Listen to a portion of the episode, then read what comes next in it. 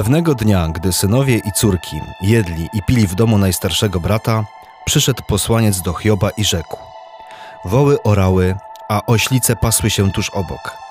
Wtem napadli Sabejczycy, porwali je, a sługi mieczem pozabijali. Ja sam uszedłem, by ci o tym donieść. Gdy ten jeszcze mówił, przyszedł inny i rzekł: Ogień Boży spadł z nieba, zapłonął wśród owiec oraz sług i pochłonął ich. Ja sam uszedłem, by ci o tym donieść. Gdy ten jeszcze mówił, przyszedł inny i rzekł: Haladejczycy stąpili z trzema oddziałami, napadli na wielbłądy, a sługi ostrzem miecza zabili. Ja sam uszedłem, by ci o tym donieść. Gdy ten jeszcze mówił, przyszedł inny i rzekł: Twoi synowie i córki jedli i pili wino w domu najstarszego brata. Wtem powiał szalony wicher z pustyni, poruszył czterema węgłami domu, zwalił go na dzieci, tak iż poumierały. Ja sam uszedłem, by ci o tym donieść. Hiob wstał, rozdarł swe szaty, ogolił głowę, upadł na ziemię, oddał pokłon i rzekł: Nagi wyszedłem z łona matki i nagi tam wrócę. Dał Pan i zabrał Pan. Niech będzie imię Pańskie błogosławione.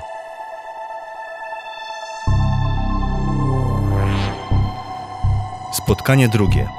Materialna ruina.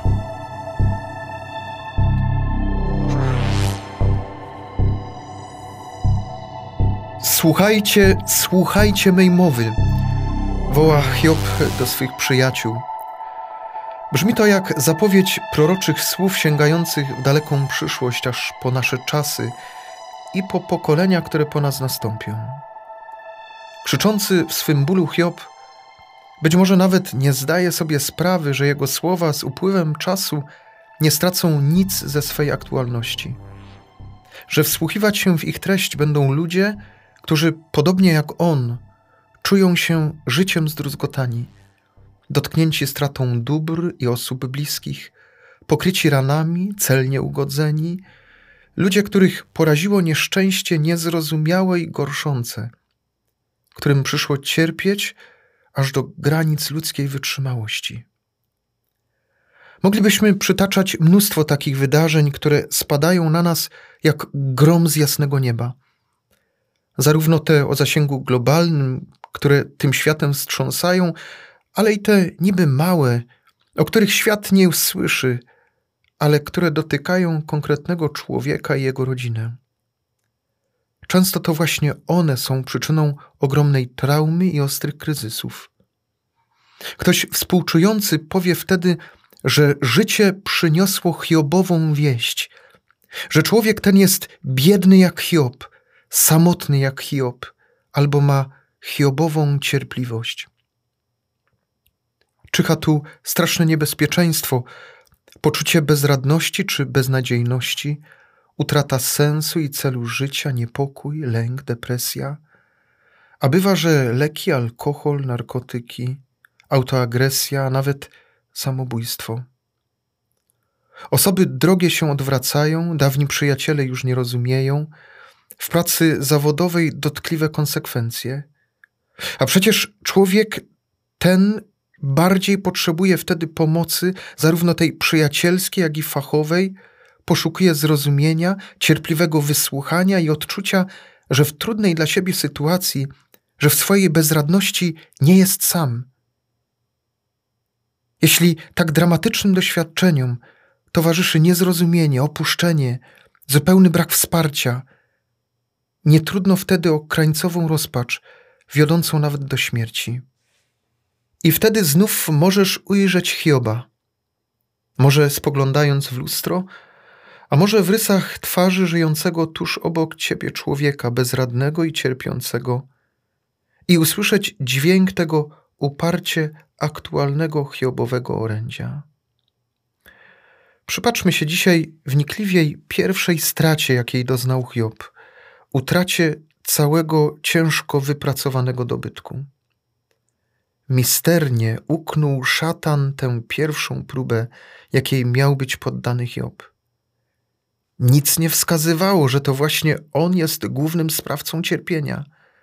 Katastrofy spadające na Hiobowy dobytek pozornie harmonizowały z naturalnymi uwarunkowaniami terenów zamieszkałych przez rodzinę Hioba. Południowoarabski szczep Sabejczyków, znany z grabieżczego trybu życia, napada i zabija sługi i ogromną część Hiobowej trzody. Dziwnie potężne uderzenie pioruna uśmierca trzy tysiące owiec wraz z pasterzami. Równocześnie trzy oddziały aramejskiego szczepu Chaldejczyków zdobywają wielbłądy, a sługi wycinają mieczem. Hiob struchlał, lecz nie wypowiedział ani jednego słowa. Milczał, porażony nagłością zdarzeń i ogromem strat. W okamgnieniu z bogacza stał się biedakiem. Jego prawy umysł nie był w stanie ogarnąć tempa wypadków. Choć to trudne do pojęcia, to z ust Hioba nie wychodzi żadne słowo złorzeczenia. On milczy, jakby godził się z wyrokami Jahwe. Przecież to, co posiadał, od Boga otrzymał, dał Pan i zabrał Pan, niech będzie imię Pańskie błogosławione, powtarzał w głębi swego zbolałego serca. Bywa dzisiaj nieraz, że człowiek jakby z odurzonym umysłem rozgląda się wokół siebie i dostrzega, że w porównaniu z sąsiadem albo co gorsza z wszechobecną reklamą wciąż mu czegoś brakuje. Coś jeszcze koniecznie musi zdobyć. Ta szaleńcza pogoń za pieniądzem z ciągle towarzyszącą myślą, że właśnie to przyniesie życiową satysfakcję, sprawia, że żyje w taki sposób, jakby nie było już innej liczącej się rzeczy oprócz pieniądza. Tylko dla pieniądza trzyma się pracy, której nie cierpi. Mieszka na drugim końcu kraju lub za granicą, z dala od rodziny, przyjaciół, bo tam lepiej płacą. Praca w wielu wypadkach wyczerpuje tak bardzo, że zaczyna brakować siły, aby pomyśleć, co dzieje się w duszy. Przebudzenie zaś bywa straszne w swych skutkach, bezlitosne i okrutne. Widzi, że po raz kolejny dał się oszukać, wykorzystać, wciągnąć w matnię, w której podcięto jego korzenie, pozbawione tego, co kochał i cenił. Paradoksalnie o zgrozo utracił tych wszystkich, dla których podejmował ten szaleńczy trud, a poczucie nienasycenia i tak nie znalazło swego spełnienia. Niestety, zbyt wielu ludzi aspiruje do szampańskiego stylu życia, mając piwne dochody. Gdzieś to zdanie usłyszałem i zapamiętałem, bo wyraża jakąś prawdę o naszej sytuacji, w której dochody są niestety raczej piwne, aniżeli szampańskie. Jeśli takiego człowieka spotka nieszczęście utracenia wszystkiego, co posiada, jakże dotkliwa i druzgocąca bywa ta strata.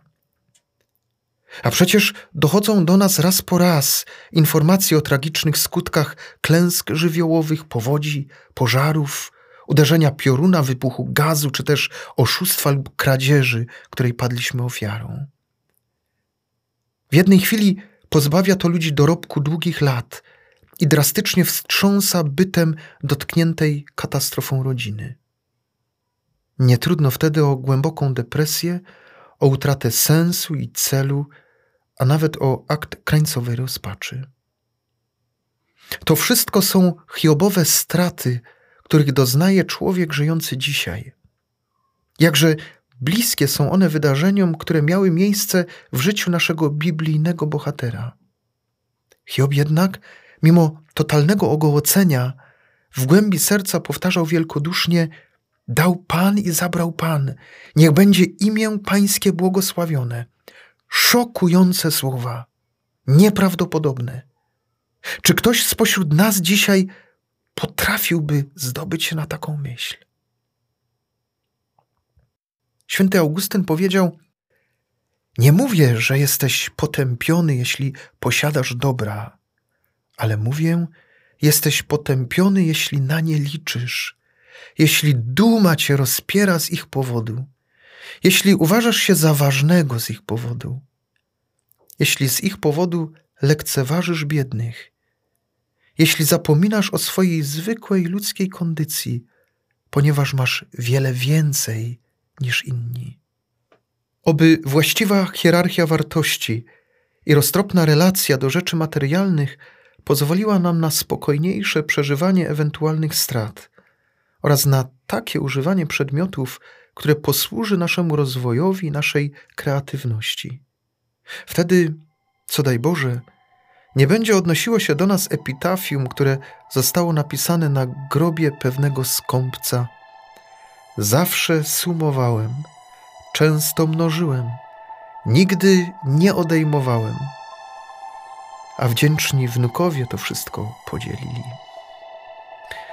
Bardzo bym chciał, drogi rekolekcyjny słuchaczu, żeby po tym dzisiejszym spotkaniu pozostały w Twoim sercu Hiobowe słowa, bo on, doświadczony życiem, wiedział, co mówi.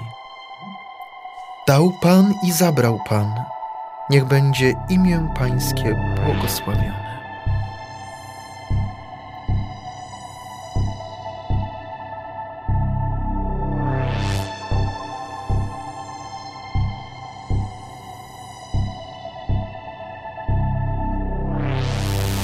Dziękujemy za wysłuchanie drugiej części podcastu Rekolekcje z Hiobem. Na kolejny odcinek tej serii zapraszamy już w najbliższą środę o godzinie 16. Zapraszamy również w sobotę do naszego cyklu Dobre Słowo, gdzie usłyszeć można krótkie rozważanie dotyczące Ewangelii z nadchodzącej niedzieli.